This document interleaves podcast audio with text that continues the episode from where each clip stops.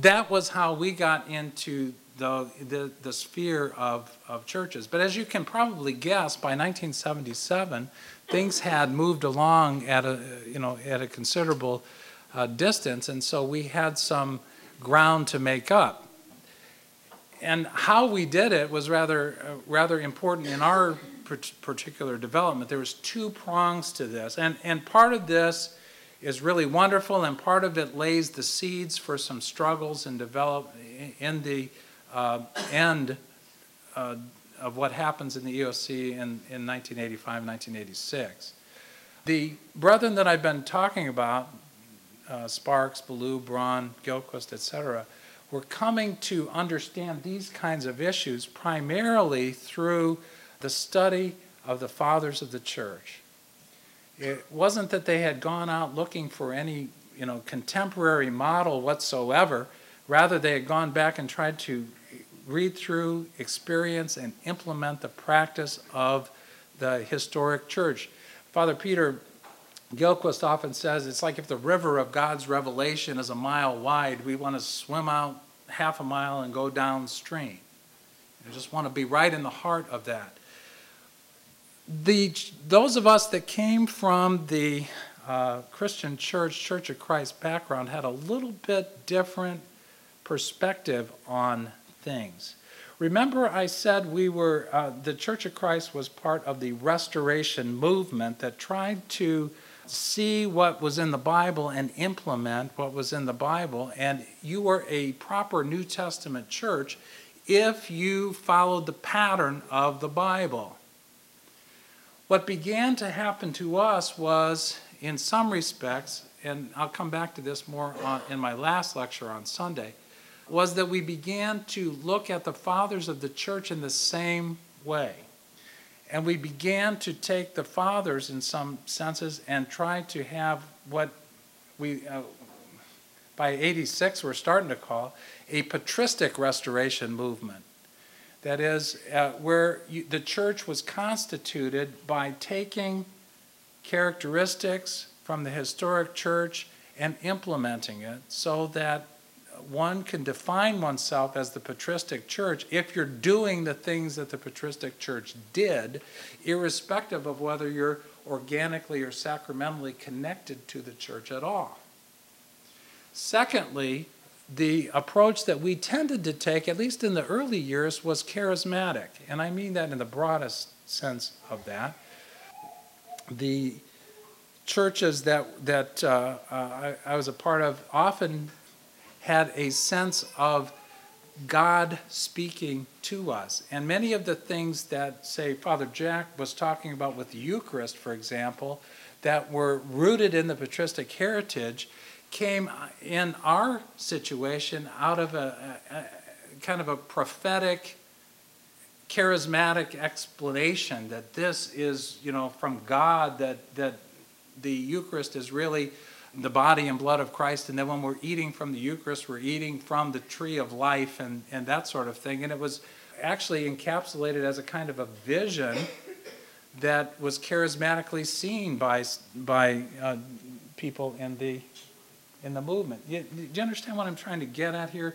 It's like the same things, ideas were coming, but they were coming more from a charismatic base rather than from a patristic study type base. Now, that isn't saying that we didn't do our study. We really, really did. We had a lot of ground to catch up on. So, starting in 1977 in, in our area, instead of meeting every quarter, we met every six weeks and we uh, read together as many of the, the writings of the fathers as we could. And I mean, we started with the Apostolic Fathers. We read all of them. We read Justin Martyr's First Apology. We read Irenaeus's Against Heresies. We read Tertullian against Praxeas. We read Cyprian on the Unity of the Catholic Church. We, we read Gregory uh, the theologian's five theological orations. We, we read Cyril of Jerusalem's catechetical lectures. We read Cyril of Alexandria's interchanges with uh, Nestorius. We, we read St. John of Damascus on the Orthodox faith. We and, and so on. I mean, I can't even begin to tell you how many, uh, how many things that, that we, we, we read. With that same kind of commitment that was present with the other brethren, that is, what we're learning, we're going to implement. So we eventually caught up uh, in terms of in, uh, our theological un, un, understanding of things, but it was a, a very difficult and intense kind of a, a, a thing. By 1977, then, the order had expanded a little bit farther, and there were Ken Jensen, William Blythe uh, from Lincoln, Illinois, were part of the order by that point. At this point, I was not. I was simply a presbyter trying to figure out what in the world was happening. We had an interesting experience with liturgical worship, though, that uh, I'd like to share with you just to highlight the kind of thing. One of the very first meetings that I went to as a new presbyter was, well, two things I want to stress. This was in 1977 in the summer, and it was at the Curry home in Tolono, Illinois. The father of Isaac and JD, right, was actually the host of this at a Kubota tractor dealership. He shut the place down on, on a business day so that we could have our meeting in, uh, in there. And Peter Gillquist was there, and his theme that day was this the liturgy, uh, structure of the liturgy of Justin Martyr.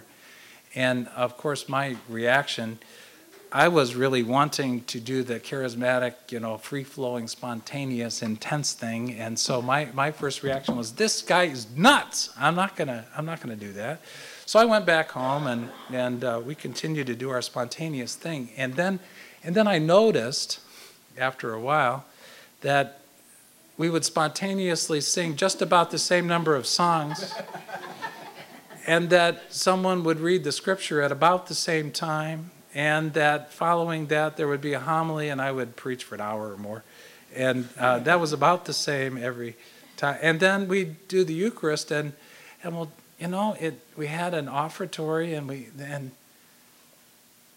and I began to dawn on me either we were getting in a real rut and stifling the Spirit of God, or the Spirit of God was leading us to liturgy and that, in fact, the liturgy that we were being led to in the Spirit was this. and so, you know, I threw up my hands and I said, Oh, if you can't beat them, join them. And so we, we uh, started using that basic structure in our own, uh, our own parish. It was rather kind of a uh, informal effort at first, you know, for us. You know, we first of all, we didn't have a building, so we were meeting in, in homes, uh, basements, and, and that sort of thing. I never quite got to wearing blue jeans in the service, but some of our folks did. But I just couldn't bring myself to uh, consecrate the gifts in blue jeans. It just, it didn't, it didn't. But that's how loose that we were, you see, in, in, in that time.